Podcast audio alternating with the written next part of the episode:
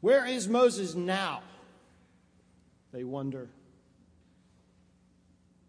Where is this God Moses talks to?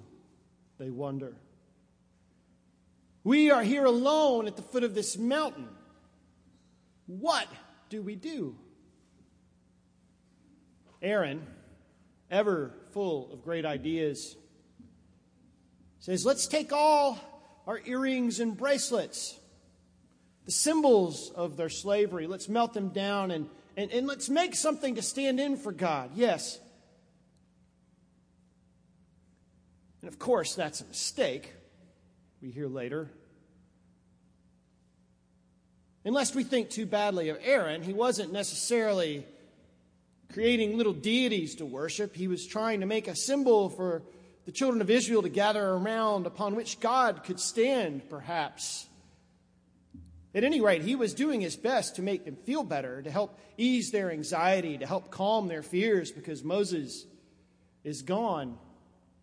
And they feel like God is up there on the mountain somewhere. But their fear and their impatience led them to worship this golden calf that was really an almost God for them. Sometimes we fall into the trap of almost. We respond to our doubt and our anxiety and our impatience by constructing our, our almost gods. And we practice an almost faith It helps us to feel better. The Lilly Endowment did a study of 3,000 teenagers, and these were teenagers who were Protestant and Catholic, and some who were agnostic and atheist and Buddhist and Hindu and Muslim. And across all these different beliefs, across this wide spectrum with these kids, they discovered that there were some strong consistencies in the faith that they held. And in fact, so much so that they, they gave this faith a name, and it's going to sound very fancy moral therapeutic deism. Use that in a conversation today. Everyone will think you're real smart. If you go to a youth work conference, um, and I've been to a few, there's always several seminars where they reference moral therapeutic deism. In fact, youth workers call it MTD. But it has five basic tenets, and these five basic pieces of theology cut across all these traditions. God exists and ordered the world and watches over it. God wants people to be nice and fair and good, that life should be happy and that we should feel good about ourselves, and that God doesn't need to be involved in our lives, of course, unless we need God to resolve a problem or to help us. And lastly, that there is an afterlife where we go when we die, and it's, it's a nice one. Kenda Creasy Dean, who wrote an important book for youth work called Almost Christian, says that the problem with moral therapeutic deism is that it, it keeps us from letting our faith be a matter of desire. And she further says it, it keeps us from, from letting us have a desire for God and a desire to love others in Christ's name and most importantly, from being a church oriented towards bearing God's self giving love to others that's embodied in a gospel shaped way of life. We ought to pay attention to what, what they're saying about, about young people because really youth work is the research arm of Christianity. There's things that, that churches are doing today that we were doing in youth work 20 years ago that now have become accepted practice. Now, don't worry, I don't predict in 20 years we'll have a rock band up here. But this work tells us some deep things about the church. And there's good news that comes from this study. We are open minded and tolerant. I think that our children are reaping some of the benefits of growing up in a society that's pluralistic and that where people are allowed to worship and think as they please, where, where we have all sorts of folks who work with us and go to school with us and live with us in our neighborhoods and stand next to us in lines for voting booths. But the pitfall of this is that then religious activity is not really seen as something that we need. It, it's, a, it's an extracurricular activity, just like any other. According to a lot of these kids, religion, it's, it's a nice thing, but it's not something that, that evokes excitement or passion or desire in our hearts. It's an almost faith, see? And it's on the edges of obedience and the edge of authenticity.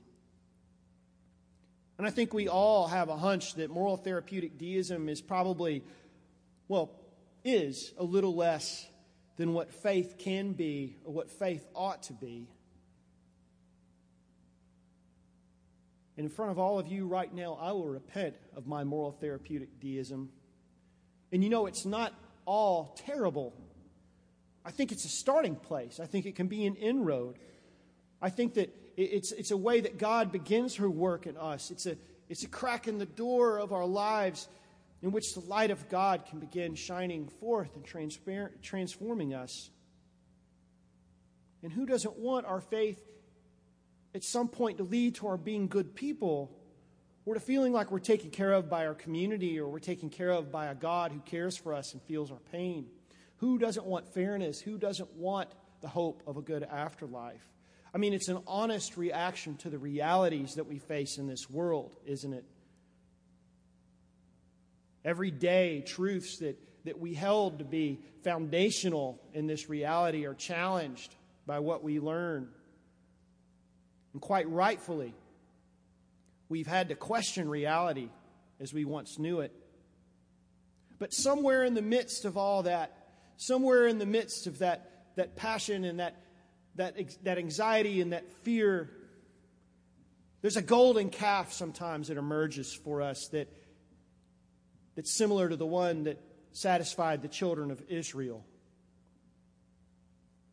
It's a God who just makes us feel better. It's a God who, who's around to solve our problems. It's a God who is a divine butler. We become like the wedding guest who, who shows up unadorned for the banquet, not prepared for the passion, not prepared to receive the love that God has for us, not prepared for the celebration that is life in Christ. But see, the good news today that we even hear from Moses is that God responds to us with nothing but mercy.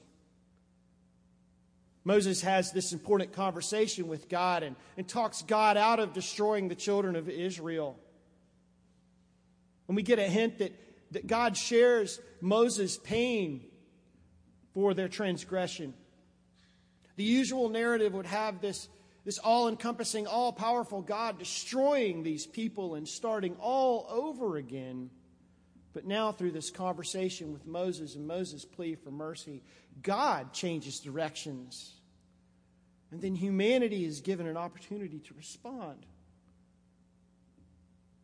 So, if God can change direction in God's soul, then, then that means we can. That means that we can look at those parts of our lives where we've constructed these golden calves. Perhaps they're, they're formed out of our addictions to thing like, things like success and approval and the material things that we mistake for needs when they're really wants, our addiction to busyness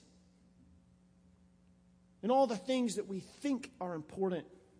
Sometimes we are a stiff necked and ungrateful people.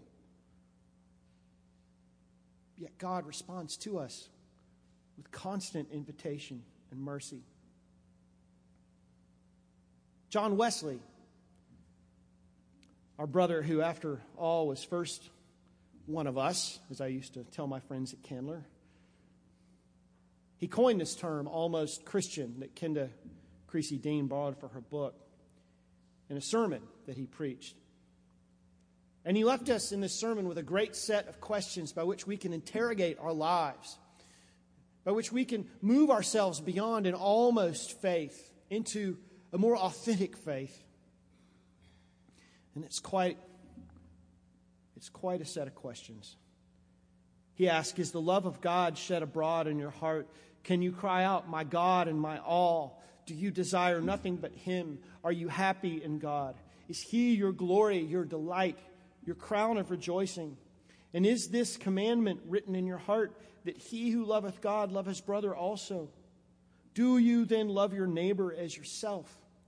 Do you love every man, even your enemies, even the enemies of God, as your own soul, as Christ loved you?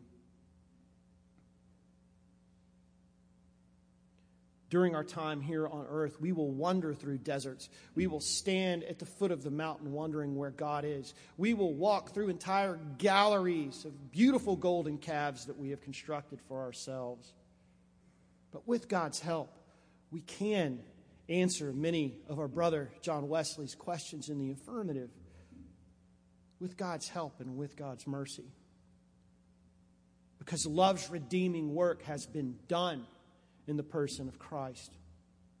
God not only changed God's mind with Moses, but God intervened in our history by becoming one of us through the person of Christ.